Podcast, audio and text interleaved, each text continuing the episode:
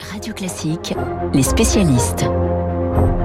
7h38 sur Radio Classique, les spécialistes avec ce matin François Geffrier, le monsieur écho de Radio Classique et David Doucan, rédacteur en chef du service politique du Parisien.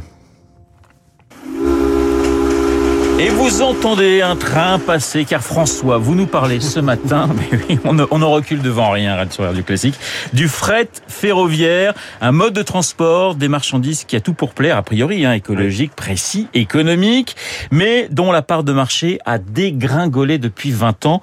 Expliquez-nous ça. Mobilisation euh, générale, pourrait-on dire, avec un, un grand raout euh, aujourd'hui pour sauver et relancer le secteur. Ce matin, c'est rien de moins que la stratégie nationale pour le fret ferroviaire qui est dévoilé par le ministre des Transports Jean-Baptiste Djebari. On, dirait qu'il s'agit de, nucléaire militaire. Non, il s'agit bien de mettre des marchandises dans des trains. Il va faire signer une charte à toute la filière pour forcer les acteurs à, à tirer vraiment dans le même sens. Vous parliez de part de marché.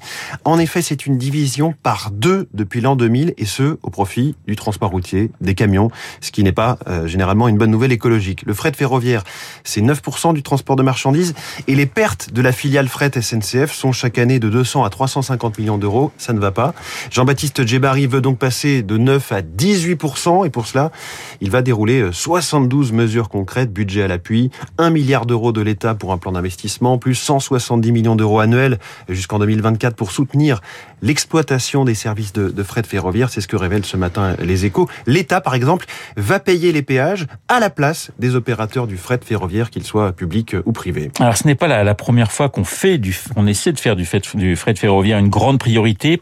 François, ça n'a pas marché jusqu'à présent? C'est le quatrième plan de relance depuis les années Mitterrand, euh, relève ce matin dans la presse à un bon connaisseur. Le fret ferroviaire, c'est simple, tout le monde est pour, mais jamais tout de suite ou, jamais pour soi-même. Hein. Il suffit, euh, si vous voulez, de comparer deux trains. Entre d'un côté un convoi de marchandises avec simplement un conducteur et jusque euh, derrière lui 850 mètres de convoi, euh, tout cela allant plutôt lentement. Et de l'autre côté un TGV deux fois plus court, au moins deux fois plus rapide et rempli d'un millier de passagers qui tweetent au moindre retard et critiquent volontiers les tarifs. Il y a aussi un souci d'image. Quand on dit fret ferroviaire, beaucoup de clients potentiels de ce mode de transport entendent surtout ferroviaire. Ils entendent retard, grève, incertitude. Ce n'est pas le cas de tout le monde évidemment. Danone, ArcelorMittal, Cronenbourg par exemple ont compris leur intérêt dans le train. Les trains de marchandises, ils roulent davantage la nuit euh, parce que les voies sont moins encombrées évidemment, mais pas de chance. C'est aussi l'heure à laquelle se font les chantiers de rénovation des voies. Alors solution trouvée par le plan du gouvernement, de l'argent encore, 210 millions d'euros pour décaler certains travaux, les plus gênants, à des horaires qui seront plus coûteux. Il n'y a plus qu'à espérer que ça ne, ne ralentira pas d'autres circulations. Deux données tout de même qui pourraient faire basculer le secteur dans le bon sens. D'abord, bah, ce sera le comportement d'Amazon, ouais. euh, qui va euh, malheureusement aujourd'hui plutôt vers des systèmes de conduite autonome de camions, euh, même si les camions vont, vont se verdir. Et puis la pénurie montante de chauffeurs routiers, ça, ça date pas de la pandémie, ça date de plusieurs années. Et pour vous donner une idée, simplement un train, c'est l'équivalent de 50 camions. Donc avec un conducteur ou deux peut-être en cabine, vous avez 50 camions en moins, 50 conducteurs en moins. Merci François. David Anne Hidalgo a pris le train un dimanche, Gare Saint-Lazare, hein, pour se rendre à Rouen. Rouen pour annoncer sa, sa candidature. Vous nous dites ce matin que le plus dur commence pour elle. Oui, parce que la candidature d'Anne Hidalgo, c'est une candidature comme si.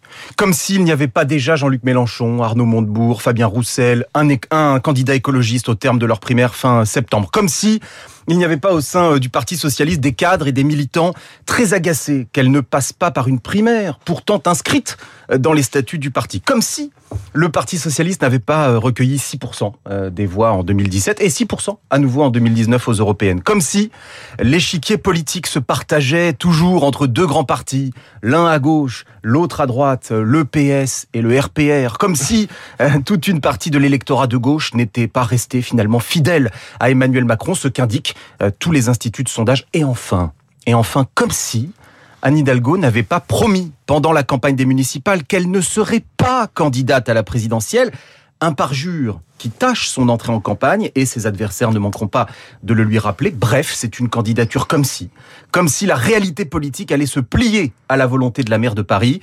C'est son pari, justement. Disons qu'il n'est pas gagné d'avance. Alors, certains, David, certains dossiers parisiens pourraient plomber sa campagne. En tout cas, il y a une vraie inquiétude du côté de ces équipes de campagne. Oui, et ce, ces stratèges d'Anne Hidalgo ont raison de s'inquiéter. Le crack qui pourrit la vie des habitants de Paris dans le nord-est de la capitale depuis des mois. Mais surtout, la solution, parce que le problème du crack, c'est aussi la responsabilité de l'État, peut-être aussi et surtout, d'ailleurs, la responsabilité de, l'État, mais euh, les solutions euh, que propose Anne Hidalgo, elle vient de demander à Jean Castex l'ouverture de quatre euh, salles de shoot supplémentaires dans les quartiers populaires de la capitale. Alors dans Paris, vous, pouvez trouver des, des, citoyens qui sont favorables à cette solution, mais dans l'ensemble du pays, le mot salle de shoot fait peur. Et puis il y a euh, toutes les mesures en lien avec la circulation, les 30 km euh, le, le, périphérique qu'elle veut euh, faire passer à 50 km heure. Tout cela, ça inquiète une France qui continue d'avoir besoin de sa voiture tous les matins. Et puis, saccage Paris. Ce hashtag sur les réseaux sociaux, il a fait beaucoup de mal à la maire de Paris, à Anne Hidalgo. Et maintenant, on voit que ça monte. Ça cache Paris, ça cache la France. C'est un argument qui va être terrible. Alors, de quoi s'agit-il? Il s'agit euh, de mobilier urbain qui n'est pas entretenu, de la saleté. Il y a eu les rats. Tout cela, euh, ça peut peser très lourd euh, contre elle. Et puis, enfin, il y a globalement dans notre pays un ressort puissant qui s'appelle l'anti-parisianisme. Et Jacques Chirac, qui était maire de Paris et qui avait été candidat à la présidentielle, était, quant à lui, protégé par son ancrage corésien.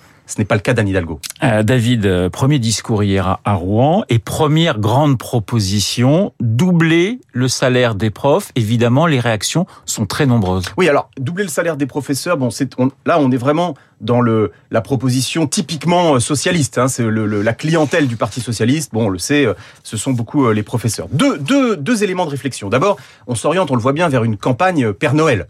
Euh, le quoi qu'il en coûte est passé par là. On a le sentiment que les responsables politiques se sont habitués à parler en, dizaines de milliards d'euros. Et d'ailleurs, Jean-Michel Blanquer, le ministre actuel de l'Éducation, dans Le Parisien euh, ce matin, dit que cette mesure-là reviendrait à dépenser 150, 150 milliards d'euros sur l'ensemble sur un quinquennat. Du quinquennat. Mais, mais autre autre réflexion, autre réflexion. Euh, doubler le salaire de tous les professeurs. Le, le problème, c'est que c'est égalitariste. Parce que où est le mérite? Est-ce qu'il ne faudrait pas mieux augmenter le salaire des professeurs qui se donnent le plus? On a vu pendant le confinement certains professeurs euh, déployer des trésors d'imagination pour pouvoir assurer la continuité des cours malgré euh, l'enfermement de chacun d'entre nous chez soi. Et on en a vu d'autres qui ont quasiment pas envoyé un email. Donc, doubler le salaire des professeurs, augmenter le salaire des professeurs, pourquoi pas, mais peut-être avec une notion de mérite en plus. Merci David. On reparlera d'ailleurs de cette proposition euh, d'Anne Hidalgo avec euh, Luc Ferry à 8h40. Dans un instant, le journal imprévisible Marc Bourreau. On va parler petite balle jaune US Open. C'était cette nuit la finale entre Djoko et Medvedev.